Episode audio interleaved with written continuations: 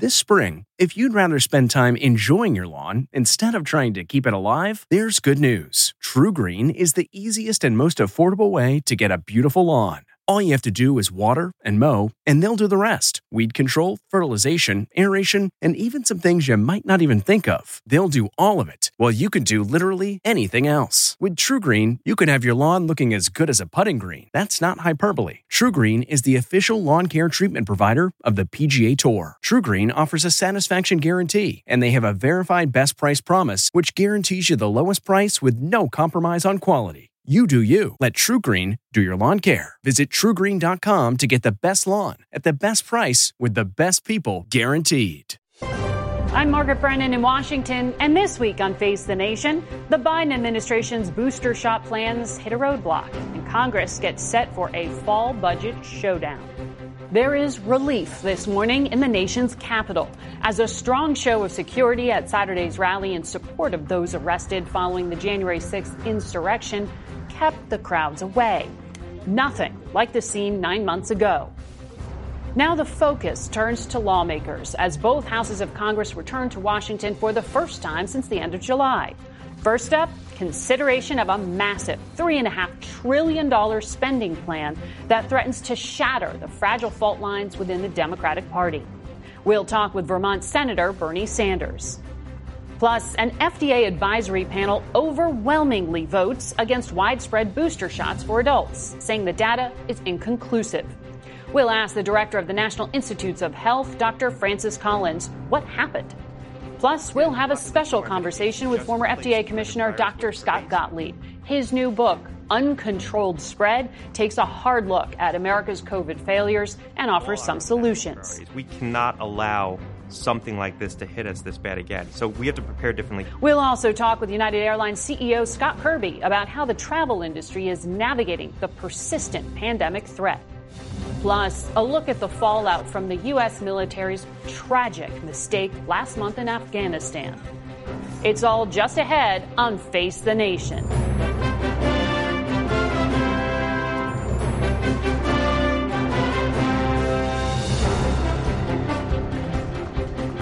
Good morning and welcome to Face the Nation. On the COVID front, the news is still bleak. Nearly 10,000 Americans died last week of the virus. We now total more than 673,000 dead.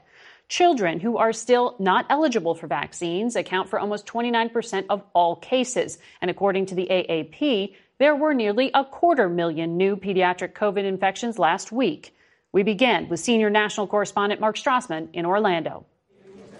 Instead of widespread boosters, the Biden White House got a shot of rejection. An FDA advisory panel on Friday recommended Pfizer boosters only for vaccinated seniors and high risk patients, a decision making a challenging process even more so. If you want to roll out booster shots to the population, you can't flip a switch and make that happen overnight. Not in COVID America, where the virus now kills around 1,900 people a day, the highest average in six months. By any measure, COVID sorrow stalks Florida with a vengeance. More than 50,000 Floridians already dead.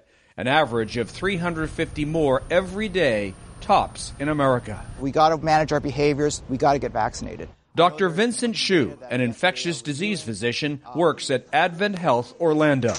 System wide, Advent Health has 50 hospitals with 1,700 COVID patients, more than half of them in Central Florida. There's still a lot of uh, issues with, with taking care of these patients, supplies, space, uh, as well as staffing. Continuous surges remain a threat?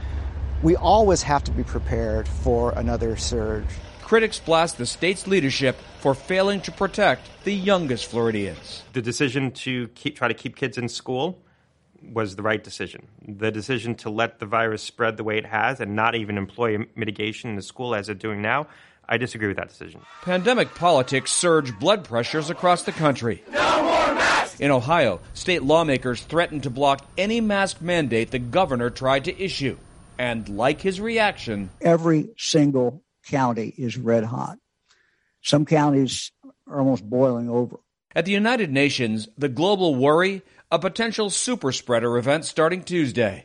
New York City has a vaccine mandate for conventions, but the UN has no power to enforce it. We as Secretariat cannot tell a head of state if he's not vaccinated that he cannot enter the United Nations. This hospital, Orlando's largest, is short hundreds of nurses, despite retention bonuses and shift bonuses. And it's a crisis across America's hospitals. Early retirements, resignations, and a rash of sick days. Staff burned out by this ongoing COVID siege. Margaret? Mark, thank you. We'd like to now welcome the director of the National Institutes of Health, Dr. Francis Collins, to the broadcast. Thank you for taking time this morning. I'm glad to be with you, Margaret. Doctor, you predicted earlier this month that it may well be boosters are going to be recommended for almost everybody. That didn't happen on Friday. Do you still accept, expect broad approval? You know, we have to see how this plays out over the coming weeks because the data changes every day. I do think it was very significant that the FDA Advisory Committee voted unanimously in favor of offering boosters to people 65 and over and to others who have high risk exposures like healthcare professionals. So we're starting down that path. They weren't convinced yet that the data required this for younger individuals who aren't at high risk, but I think some of the data we're seeing coming in, especially from Israel, tells me that it's likely that they will get to that point. But this was a start. And I know people were confused about different messages. But in a certain way, Margaret, this is the way it ought to be. Science sort of playing out in a very transparent way, looking at the data coming from multiple places, our country, other countries, and trying to make the best decision for right now. That's what they did. But as a medical professional, your view is a third dose of the Pfizer vaccine will be necessary for everyone? You know, yeah, I am a physician, a scientist. I'm not a politician. I'm trying to figure out what's the best answer here. Uh, the place that might still be somewhat questionable would be the very youngest individuals. Is the benefit risk needed there? But certainly, I think there will be a decision in the coming weeks to extend boosters beyond the list that they approved on Friday. So, this advisory panel, as you said, gave a green light for 65 and up and those high risk. Who does that actually mean? Dr. Dr. Peter Marks, the FDA official who oversees vaccines, put teachers in that high risk category. Do you agree with that? I think they could be seen in that space. They are, after all, in circumstances, especially if they're in classrooms with kids under 12 who can't be vaccinated, where they are at higher risk of exposure than most of the rest of us. So maybe in that regard, they kind of fit into the same category as healthcare providers. The way in which the FDA panel made the vote, it was a little ambiguous. FDA is going to think about that. Well, exactly, because you wonder is it just as risky being in a classroom as a hospital ward? And what does that mean for people like me who live with unvaccinated children? Does that put me in a high risk category? Margaret, that is a great question. And I think that is one the CDC will probably have their committee uh, discuss in some uh, seriousness on Wednesday and Thursday. Because, yes, you are in a circumstance with younger kids who can't be immunized where it is more likely that you could be exposed than somebody who's living alone. We'll watch for that. Uh, if someone got the Moderna or the Johnson & Johnson vaccine, and they fit into the 65 and older category. Do they walk into their CVS this week and say, give me a third dose of Pfizer? Can you mix and match? And I know NIH is looking at this, so tell me what you're seeing so far. So we are right in the middle uh, of those trials to see can you mix and match any one of the three that have emergency use authorization? Can you start with one and boost with the others? Uh, we're going to know more about that just in the course of the next two or three weeks. Right now, we don't have the answer. Moderna and J and J, by the way, have also submitted their booster data, so it's likely that FDA will be able to have a comment on that pretty soon. It's not quite in sync here, so people who got Moderna, that would be including me, uh, need to th- sort of hang on here and see what the recommendation is uh, for those of us uh, who were interested in a booster. And people shouldn't be rushing out right now and getting a booster before it's actually gone through this process. A fair number of people seem to be doing that. Hang on, people. Let's be clear. The vaccines right now in the U.S. are doing a great job of protecting people against severe disease hospitalization. What we're worried about is that's beginning to erode and we're seeing more breakthrough cases, and we don't want to get behind this virus. We want to stay ahead of it. But the White House did want boosters broadly available this week. Do you still believe they will be widely available this week? Well, part of the reason for this to get talked about a month ago was to be sure we were prepared. You know, I kind of think mm-hmm. about this like when you're preparing for a hurricane. We have a system that starts noticing a tropical disturbance somewhere out there in the Atlantic long before there's a risk that it's going to hit New Orleans. Right. This is good. That's kind of what we're trying to do with COVID 19. So part of this announcement that this might very well, if FDA and CDC agreed, be a good thing, was to get all the pharmacies, all of the other uh, preparations together, so there wouldn't be a mad dash at the end uh, right. to try to uh, actually implement this. Right, which I we saw with the Trump are in a pretty good place by the end of this week. Okay. Yes. Well, so we know that next month is a target for a vaccine to 5 and 11 year olds. What about preschoolers and the very young? When do you expect vaccines for them? So the trials on kids under five are still going on. The data won't be submitted to FDA for a bit longer. So I think realistically, we're not going to see approval in that space until very much later this year. I wouldn't want to put a precise date on it though. There's so many uncertainties there about FDA's review and what the data looks like. But as you said, kids 5 to 11, the data is supposed to come in the end of this month and FDA will be working 24/7 to go through it. So mm-hmm. we all hope that can happen in weeks and not months. Okay, so still po- potentially within this year for the very young. Uh, quickly, as a doctor, there's going to be a massive gathering in New York City for the UN General Assembly this week. Are you concerned it'll be a super spreader event? Well, I sure hope not. We've had enough of those, haven't we? I hope people are taking this with the appropriate seriousness as far as vaccines and mask wearing and not doing silly things, gathering indoors with masks off amongst people who are unvaccinated or even people who are vaccinated, since we know they could also be breakthroughs and can be passing it along. So, yeah, New York, uh, let's pay attention here. We're in the midst of a Delta surge. Uh, it is not a safe place to throw caution to the winds. Doctor, thank you for your time this morning. Face the Nation will be back in one minute with Vermont Senator Bernie Sanders. Stay with us. This episode is brought in part to you by Audible, your go to destination for thrilling audio entertainment. Whether you're looking for a hair raising experience to enjoy while you're on the move or eager to dive into sinister and shocking tales, Audible has an exclusive collection of thrillers from best selling authors that will keep you on the edge of your seat like James Patterson's first audio only thriller, The Coldest Case. Experience stories like never before, where every chilling detail is brought to life by captivating sound design. Plus, as an Audible member, choose one title a month to make yours forever. And now, new members can try Audible free for 30 days. Just visit audible.com slash WonderyPod or text WonderyPod to 500 500. That's audible.com slash WonderyPod or text WonderyPod to 500 500. Okay, it's time to commit. 2024 is the year for prioritizing yourself. Begin your new smile journey with Byte, and you could start seeing results in just two to three weeks. Just order your at home impression kit today for only $14.95 at Byte.com. Byte clear aligners are doctor directed and delivered to your door. Treatment costs thousands less than braces. Plus, they offer financing options, accept eligible insurance, and you can pay with your HSA FSA. Get 80% off your impression kit when you use code WONDERY at Byte.com. That's B-Y-T-E dot com. Start your confidence journey today with Byte. We're back now with the chairman of the Senate Budget Committee, Vermont Independent Senator Bernie Sanders, who joins us from Burlington. Good morning to you, Senator. Good morning.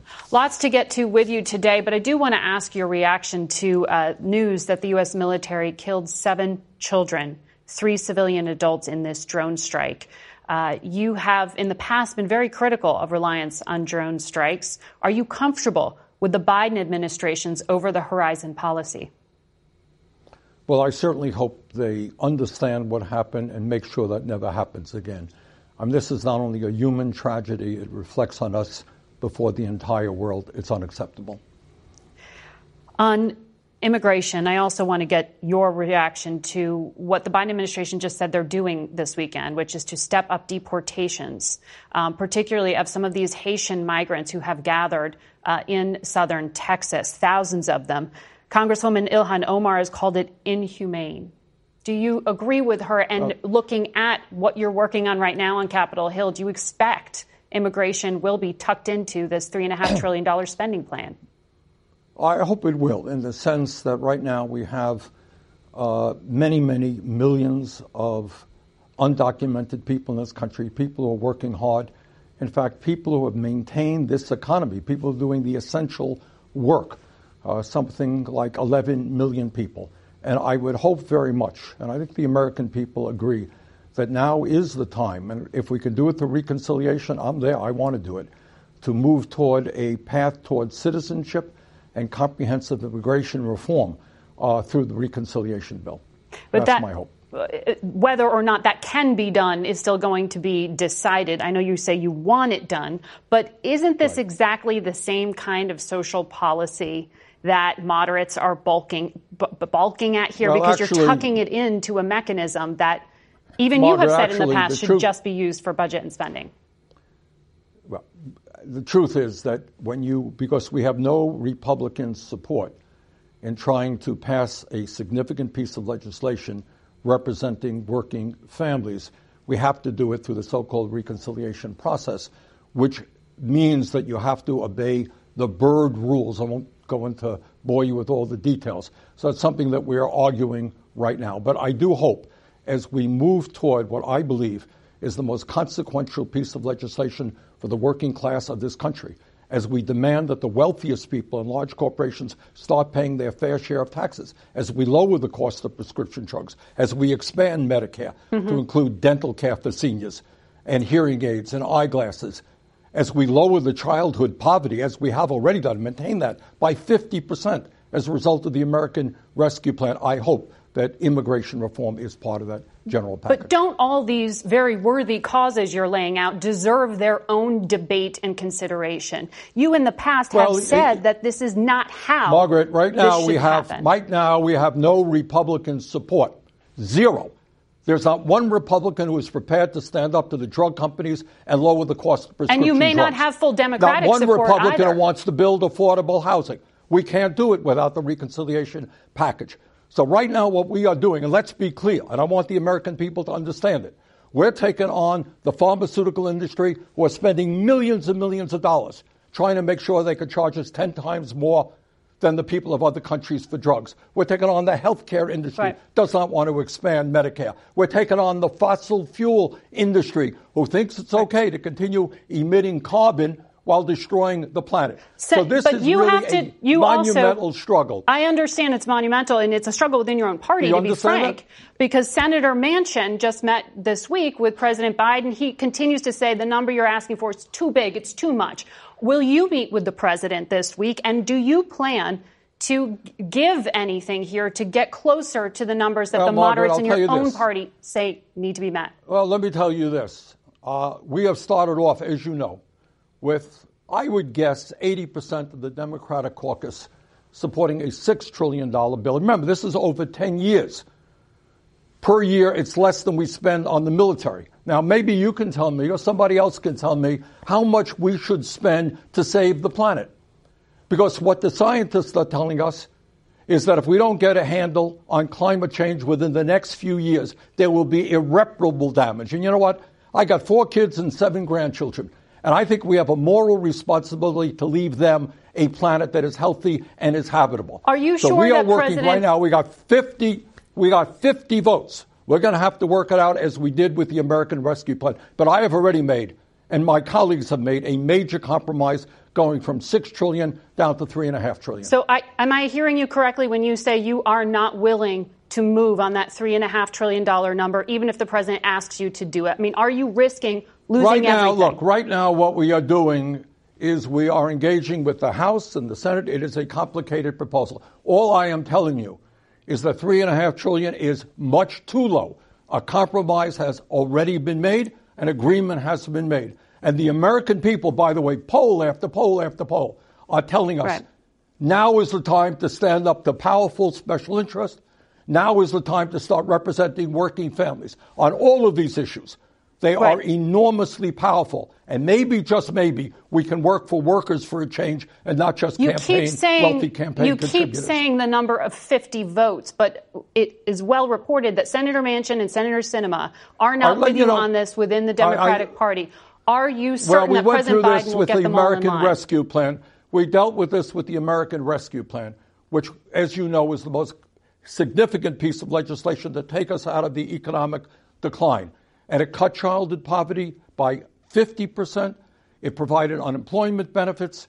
It did what had to be done to get us out of the emergency. We came together, and Right. I expect because of the pressure of the American people, we're going to come together again and do what has to be done. Will you meet with President Biden this week, just like Senator Manchin did last? I talked to, I talked to, I'm happy to meet with the president uh, anytime. But at the end of the day, I think what So no. the overwhelming majority of the American people want us to do is finally stand up for them, not just the drug companies and the healthcare industry and the fossil fuel industry.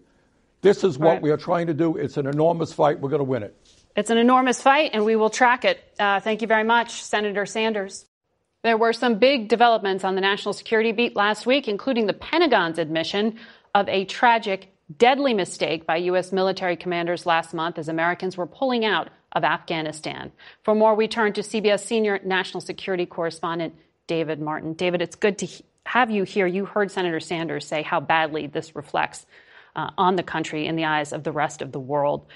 But policy wise, doesn't this show also a flaw with the president's over the horizon strategy reliant on strikes like this? Well, this is the heart of the matter. Uh, what happens in Afghanistan matters here in the U.S. only if Al Qaeda and other terrorist groups there are able to make a comeback. The U.S. says it's going to prevent that with uh, surveillance conducted from outside the country, drones flying from outside the country, what they call over the horizon, um, and that they will be able to detect a, uh, a plot in the works and then um, be able to disrupt it with a, with a drone strike. But you have to say this uh, mistake made uh, in uh, Kabul is not an encouraging uh, precedent. They had six drones over Kabul that day, six. So now everybody's gone. They have to operate these drones from outside the country. Are they really going to be able to sustain that many drones over? Six drones, and yet an aid worker is who they killed, who had no ties to ISIS. It, it was just a horrendous mistake, and nobody uh, claims it was anything but. Uh, but that it happened in the context of a terrorist attack just a few days before, communications intercepts telling them there was going to be another terrorist attack and that it was going to involve a white uh, Toyota Corolla. And this aid worker just happened to be driving a white Toyota Corolla. And as he drove around Kabul, just going about his business, at the same time, the drone operators are hearing these intercepts talking about a white Corolla. And so each one of his entirely innocent stops becomes suspicious to them, especially when they see him loading containers into his trunk. They thought they were explosives when they ordered the strike, and after after the investigation was done, of course, those containers uh, held water, which he was bringing home to his family because his home was without uh, running water. I mean, it was it was just the final debacle of the uh, Afghan war. Well, and you know, just this week, the the deputy CIA director told our Olivia Gazis that they're already tracking Al Qaeda members moving back to Afghanistan. So it raises the stakes on getting things right when it Yep. comes to protecting the homeland. In this new book, Peril, that just came out, uh, there's extensive reporting about the decisions on both presidents regarding Afghanistan. The chairman of the Chief, Joint Chiefs of Staff, the chief military advisor to the president, said, don't do it, don't do it this way. And the Secretary of Defense, General Austin, said the same thing to President Biden, and he dismissed it. He didn't dismiss it. He listened. They all give him credit for listening. Um, but he just wasn't buying it. He just did not believe that it was worth the candle to remain in Afghanistan. Um, remember, uh, Lloyd Austin had seen this movie before because he was the commander in Iraq during the Obama administration when the Obama administration pulled all its combat troops out of Iraq, which gave rise to ISIS. And then he was the commander of the U.S. Central Command when ISIS came storming out of uh, mm-hmm. Syria, and we had to basically uh, fight the uh, the war of Iraq all over. Right. So not only had he seen this movie before, he'd played a role in it, and and he had a uh, a great sense of foreboding. And and that is why that reporting is so important. David, thank you for your analysis and your sure. time today. We'll be right back.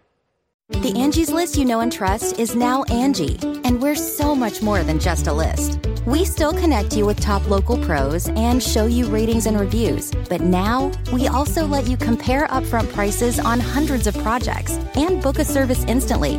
We can even handle the rest of your project from start to finish. So remember, Angie's list is now Angi, and we're here to get your job done right. Get started at Angi.com. That's A N G I, or download the app today. Man, that sunset is gorgeous. Grill, patio, sunset. Hard to get better than that. Unless you're browsing Carvana's inventory while you soak it all in. Oh, burger time. So sit back, get comfortable. Carvana's got thousands of cars under $20,000 just waiting for you. I could stay here forever. Carvana, where car buying meets comfort, meets convenience. Download the app or visit Carvana.com today.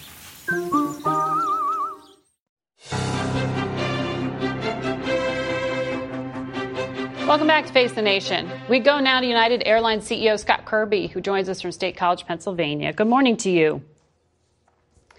So, Good morning. United has said 90% of your employees are vaccinated following your uh, mandate. What about contractors? And for someone buying a ticket on your airline, how confident can they be they won't run into someone unvaccinated? Well, uh, there are a lot of people that work in the airports that don't yet have a vaccine requirement, though the administration's rule uh, is going to ultimately take care of that. But one of the things that's important when you're traveling on an airplane, uh, particularly once you're on the airplane, it's really the safest place you can be because of the airflow on an airplane. Safest place you can be indoors, and so wear your mask in the airport. That's a rule. Um, and uh, and before long, we'll have everyone in the airports vaccinated, uh, thanks to the administration's order. Well, the Delta variant is causing problems. Uh, in terms of people's willingness to buy tickets to get on planes. Your company ad- announced that uh, you're going to lose money the next two quarters. Why aren't people flying? Well, the Delta variant has obviously caused a downturn uh, in, in travel. It's particularly business travel. A lot of offices were expecting to be open again in September, uh, and the Delta variant has pushed that, those opening dates back a few months. My guess is it'll now be January. Uh, it appears that we've peaked in cases. Let's hope that that's the case. Let's hope that as we continue to get more people vaccinated, uh, we really can get back to normal across the country. But the demand recovery has really probably been pushed back to January. Well, watch and see. Uh, would you advise the administration that they roll out another wave of mandates this time for passengers? You know, if TSA screens you to make sure you're not hurting your other passengers potentially, should they also check your card to see if you're vaccinated? Well, I think the administration is doing a really uh, admirable job of, of trying to find all the levers to push to get the whole country vaccinated. And they're discussing um, and they've this. really got Should better data it? and science. They, you hear it sometimes, but I think their administration's perspective has been that getting people vaccinated at work, it's a one shot, and you can really get a whole bunch of the country, you get a high percentage of the country, as opposed to making it a burden on people that are vaccinated every time you get on a plane, a train, uh, any kind of public transportation to prove that you're vaccinated. And so for now, I think their approach of focusing on the employment and focusing on work is probably the right way to go. But they've got great data and science, and if they tell us that they want us to check everyone, uh, we're prepared to do that as well. When it comes to data and science, uh, Dr. Scott Gottlieb, uh, the former FDA commissioner, has argued that the Biden administration's travel restrictions that they've kept in place on Europe, on India, on China, other countries, they don't really work. Um, have they given you a timeline on when those restrictions will be lifted?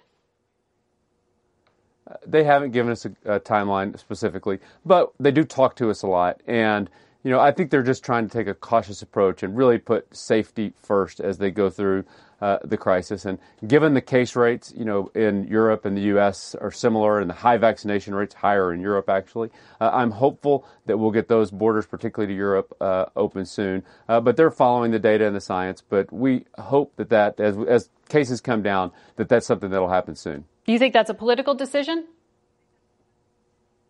Uh, I, I, really think that they're just focused on trying to do the right thing here. And this is a yeah. lot of uncertainty uh, around what it means. And I think they're just focused on the right thing. Um, I want to ask you about some of what's being debated here on Capitol Hill. There are two huge bills. One of them, this $1.2 trillion infrastructure plan, um, it's got funding in airports uh, included into the package. How necessary is it, and how would you want that money to be programmed? What do you need it for? Yeah, so I, I, am very supportive of the entire infrastructure package, as is most of the business community.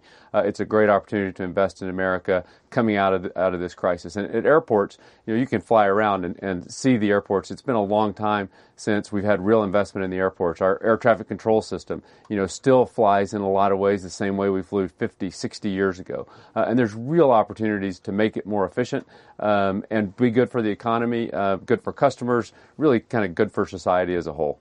So you're for the 1.2. When it comes to the $3.5 trillion spending bill, there's also some climate change related provisions tucked into it. Um, we talked about that with Senator Sanders.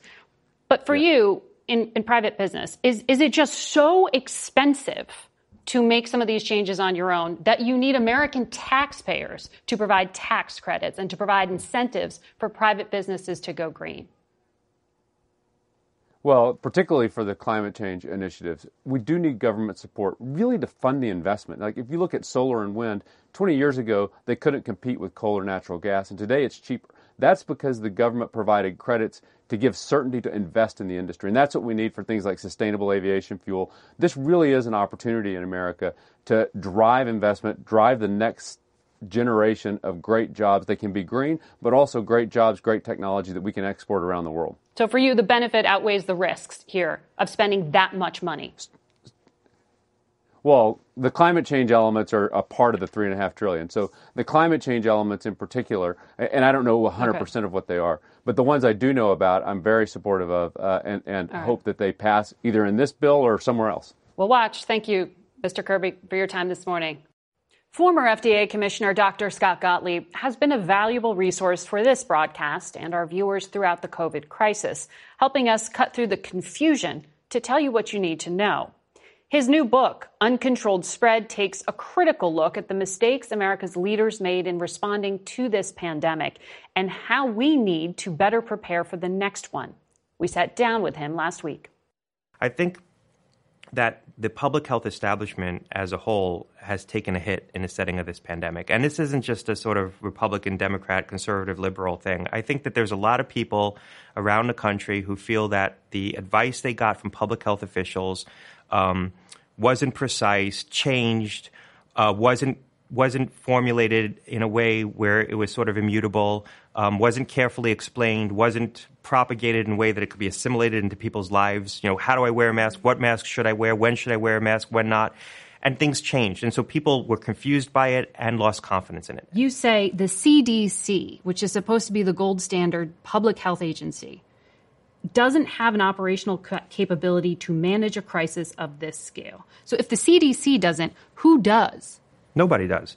I mean, there was a perception early in the in this crisis that the CDC has this, that they would have the capacity to develop a diagnostic test and deploy it and gather the data that we would need, sort of scope out what the contours of the response would be, and they would be able to deploy the diagnostic test and deploy the vaccine and stand up this infrastructure.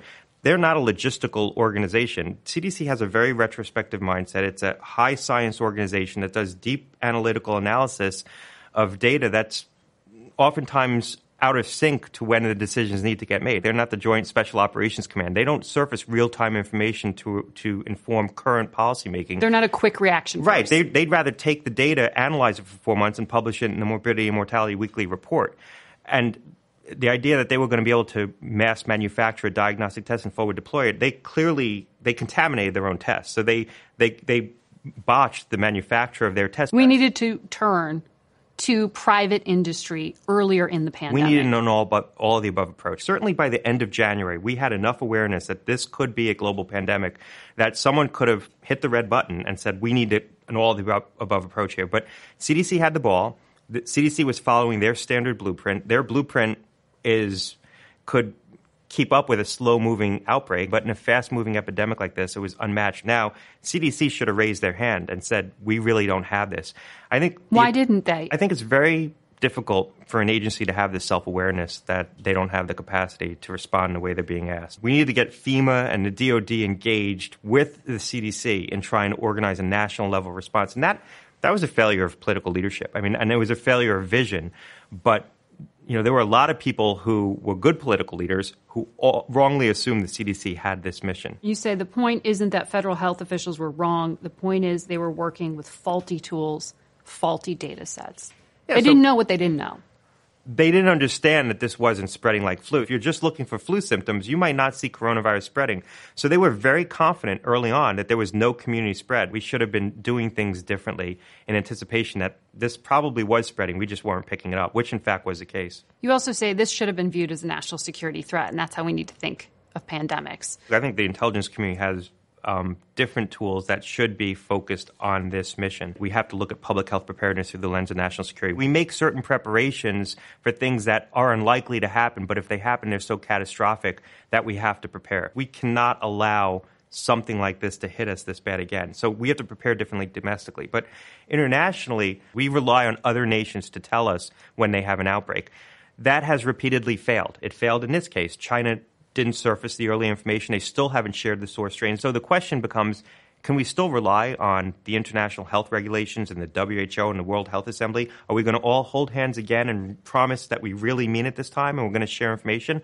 Or do we need to get our clandestine services more engaged in this mission? And I think we're going to need to get our clandestine services more engaged in this mission. There was data very clearly available in China, in Wuhan, that if we were looking for it, we could have detected this much sooner. We could have answered some key questions. We could have seen the asymptomatic spread. We could have seen the human to human transmission. You could have had some key questions answered early that could have allowed us to mount a more robust response.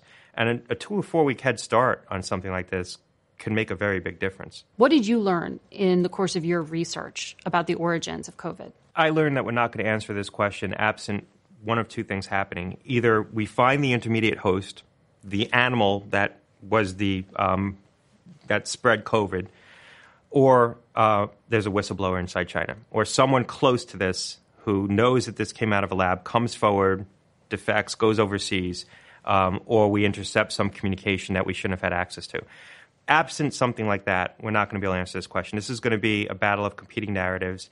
I think over time, the side of the ledger that that says that this might have come out of a lab has grown more robust, and the side of the ledger that says that this came out of a natural species uh, has not really moved. When you say came out of a lab, you are saying through a lab accident, not a construct. The administration has said this in the intelligence report they put out. They've sort of firmly debunked the idea that this was something that could have deliberately come out of a lab or was deliberately engineered. Why do we need to know who patient zero is? If we determine that this came out of a lab, or we even assess that there's a high probability that this came out of a lab, I think it changes how we try to govern research internationally. The most speculative most dangerous research often goes to the countries willing to conduct it. And the countries willing to conduct it are oftentimes the countries that have the poorest controls.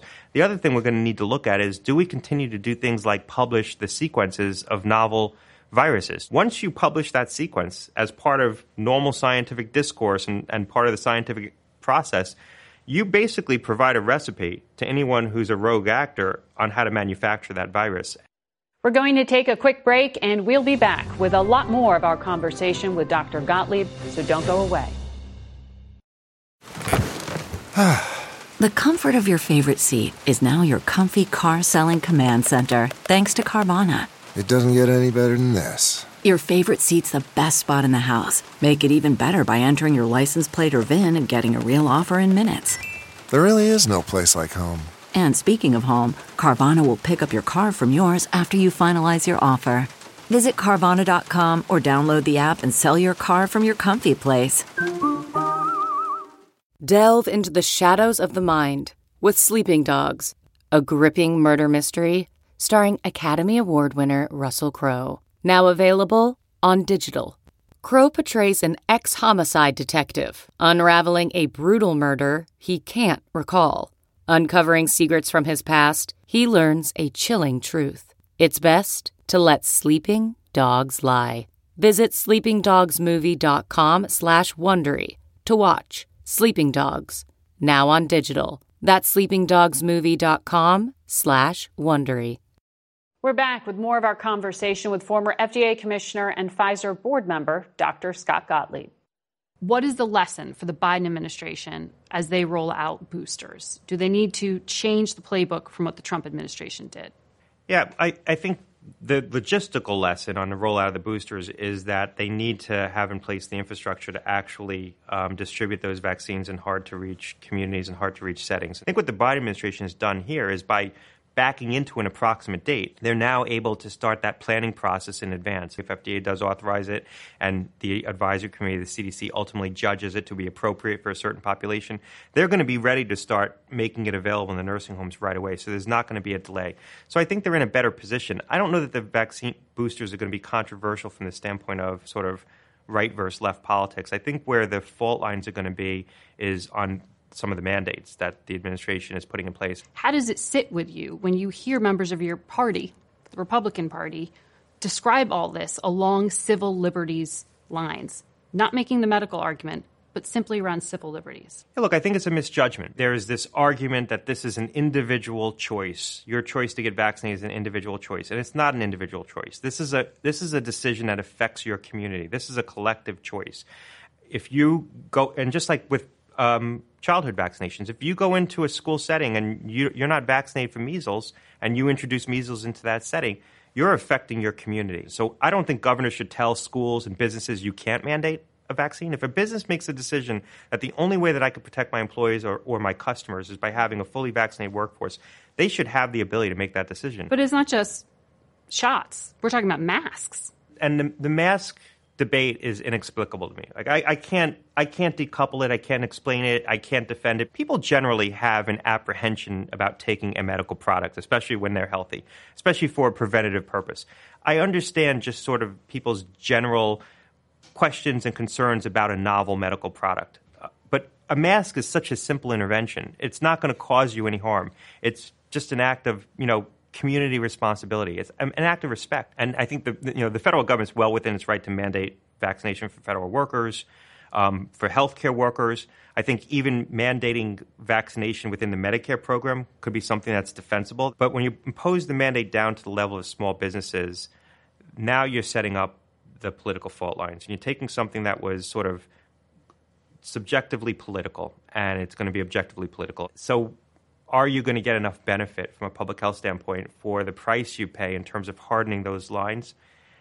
I think that was worth a very vigorous debate. I, I, hope the White House had it. Which governors handled this the worst? Certainly, looking at South Dakota, where this was just allowed to travel largely unfettered with public health interventions, where you saw one of the highest death rates per capita, you have to look back and say that was a, a bad experience. Once we learned how to treat this, once we were able to reduce the case fatality rate by half by the summertime. And we got there. We got there pretty quickly. States that were still excessively um, engulfed by this and had a lot of death and disease, those were in part policy decisions. Those were in part the result of policy choices that those states made. I think about the first few days where this strange virus that was just surfacing started to make headlines here at home. You were starting to see things that weren't yet really being raised as red flags. How are you on the outside seeing things that they weren't seeing on the inside? There was a presumption, again, that the CDC has this, the department has this, the Secretary of Health and Human Services is in control. So they let that healthcare apparatus run with the ball. It really wasn't until probably more like the end of February, the March timeframe, that you saw the White House really starting to get engaged and pull this away from um, the Secretary of Health and Human Services and the healthcare institutions and start to at least try to more actively manage it. And that was the, the genesis of the coronavirus task force. It's been reported um, that you were actually considered to come and run that task force. Mm, uh, Is that true? You know, I, I, don't know for sure. The president asked me to come in. I met with him. I met with the vice president and asked me to take a position as uh, sort of as an advisor or helping oversee the task force after the vice president had been put in charge. That felt like it was moving along and more real. Ultimately, it didn't come together. I, Why? Um, I don't know for sure. There were probably people in the White House who wanted to see me in that position, and probably people in the White House who didn't. Do you regret, though, not being on the inside? You had been with the Trump administration Yeah. until 2019. So I regret not being at the FDA. I don't know that there was much that I could have done dramatically differently inside the White House. And eventually, I would have worn out my welcome because there would have been people inside the White House who wouldn't have liked what I was preaching. If I had been at FDA with my staff, working with the, the career staff in, in the device center, I'm pretty confident that we would have um, made a very hard pivot to try to instigate the private industry to um, start getting engaged in developing di- diagnostic tests early in January. and so you wish somebody at the FDA was doing that. I think that would have had to happen at the commissioner level. It couldn't happen below that level. If I would have called any big manufacturer, though, they would have done it. I I'm, have no doubt about that. Having been there and having made those calls and having known that CEOs responded positively in moments of public health crisis, that's the one thing I w- wish I was there to do. And, you know, I wrote articles about doing that at the time. I was writing articles in January. This is what we should do. But, you know, writing op eds and putting things on Twitter isn't like being there and actually being able to pick up the phone and effectuate the action. I wish I was there. I think that that's the, the FDA and the OpDivs, the operational divisions of HHS, is where the action happens. That's where you can really affect the outcome. Affecting the outcome from the White House, much harder. As you write in March when you went in to speak with the president that he was serious. He knew the grave risks. There was a point in time when they were very concerned about this, willing to take dramatic actions. But later on, um, their attitudes really changed to the point where when the president was contagious with COVID, he ceremoniously took his mask off. And so, what message does that send to the country? But my view is that they were um, sold on the idea that you weren't going to be able to really affect the spread, um, and that anything you did was just going to have so many repercussions in terms of impact on children who might not be in school, um, impact on the economy, that the costs were worse than the disease. And the schools is a perfect example of the lack of effective policymaking. So, the single reason why most schools remained shut was because the CDC was telling them they had to keep kids six feet apart.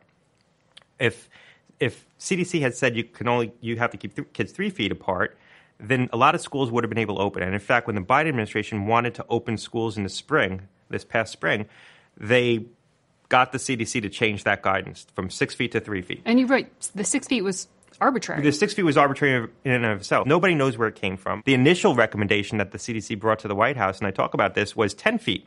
And a, a political appointee in the White House said, We can't recommend 10 feet. Nobody can measure 10 feet. It's inoperable. Society will shut down. So the compromise was around six feet. Now imagine if that detail had leaked out. Everyone would have said, This is the White House politically interfering with the CDC's judgment. The CDC said 10 feet, it should be 10 feet. But 10 feet was no more right than six feet and ultimately became three feet. But when it became three feet, the, the basis for the CDC's decision to ultimately revise it from six to three feet was a study that they had conducted the prior fall. So they changed it in the spring.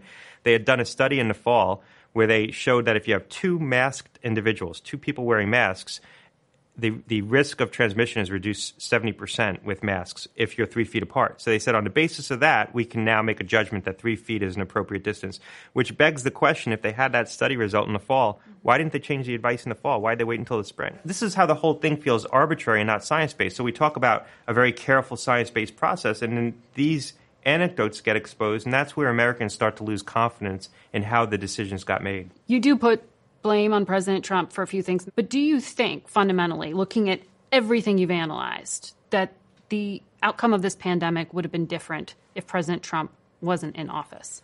Well, look, it would have been different if we had different political decisions um, and the White House was exercising different leadership. There's no question about that. Um, there's no question that the White House made mistakes and the lack of consistency was a big mistake. And also the lack of using the White House as an effective bully pulpit to really galvanize the collective action that could make a difference on the margins. Allowing this to sort of get divided along political fault lines in the, in the setting of an election when things were already, the temperature was already very high, I think really hurt us. But stepping back from that, I think that there were fundamental weaknesses with our response that regardless of who is in power, we had an ill prepared bureaucracy. We didn't have the right infrastructure. We didn't have the right agencies. The agencies weren't properly empowered. So even if you had competent leadership, very effective leadership up and down the chain, you still would have had some of the same problems.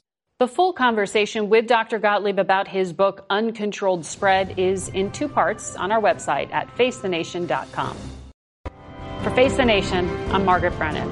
Today's guests were National Institutes of Health Director Dr. Francis Collins, Vermont Independent Senator Bernie Sanders, CBS News Senior National Security Correspondent David Martin, United Airlines CEO Scott Kirby, and former FDA Commissioner Dr. Scott Gottlieb. The executive producer Face the Nation's Mary Hager. The broadcast was directed by Shelley Schwartz. Face the Nation originates from CBS News in Washington. For more Face the Nation, we're online at facethenation.com and you can follow Face the Nation and CBS Radio News on Twitter, Instagram, and Facebook. Face the Nation is also rebroadcast on our digital network CBSN at 10:30 a.m., 1 p.m., and 4 p.m. Eastern every Sunday. If you like Face the Nation with Margaret Brennan, you can listen early and ad-free right now by joining Wondery Plus in the Wondery app or on Apple Podcasts. Prime members can listen ad-free on Amazon Music. Before you go, tell us about yourself by filling out a short survey at wondery.com/survey. Get one of the most successful broadcasts in television history on your schedule with the 60 Minutes podcast. Hard hitting investigative reports, news, and culture maker interviews, and in depth profiles are waiting for you in every episode. Listen to 60 Minutes ad free on Wondery Plus. Hi, this is Jill Schlesinger, CBS News business analyst, certified financial planner, and host of the Money Watch podcast. This is the show where your money is not scary. It is a show that's all about you. It's your questions that make it possible for me to provide unconventional and entertaining insights on your money, and maybe more importantly, on your life.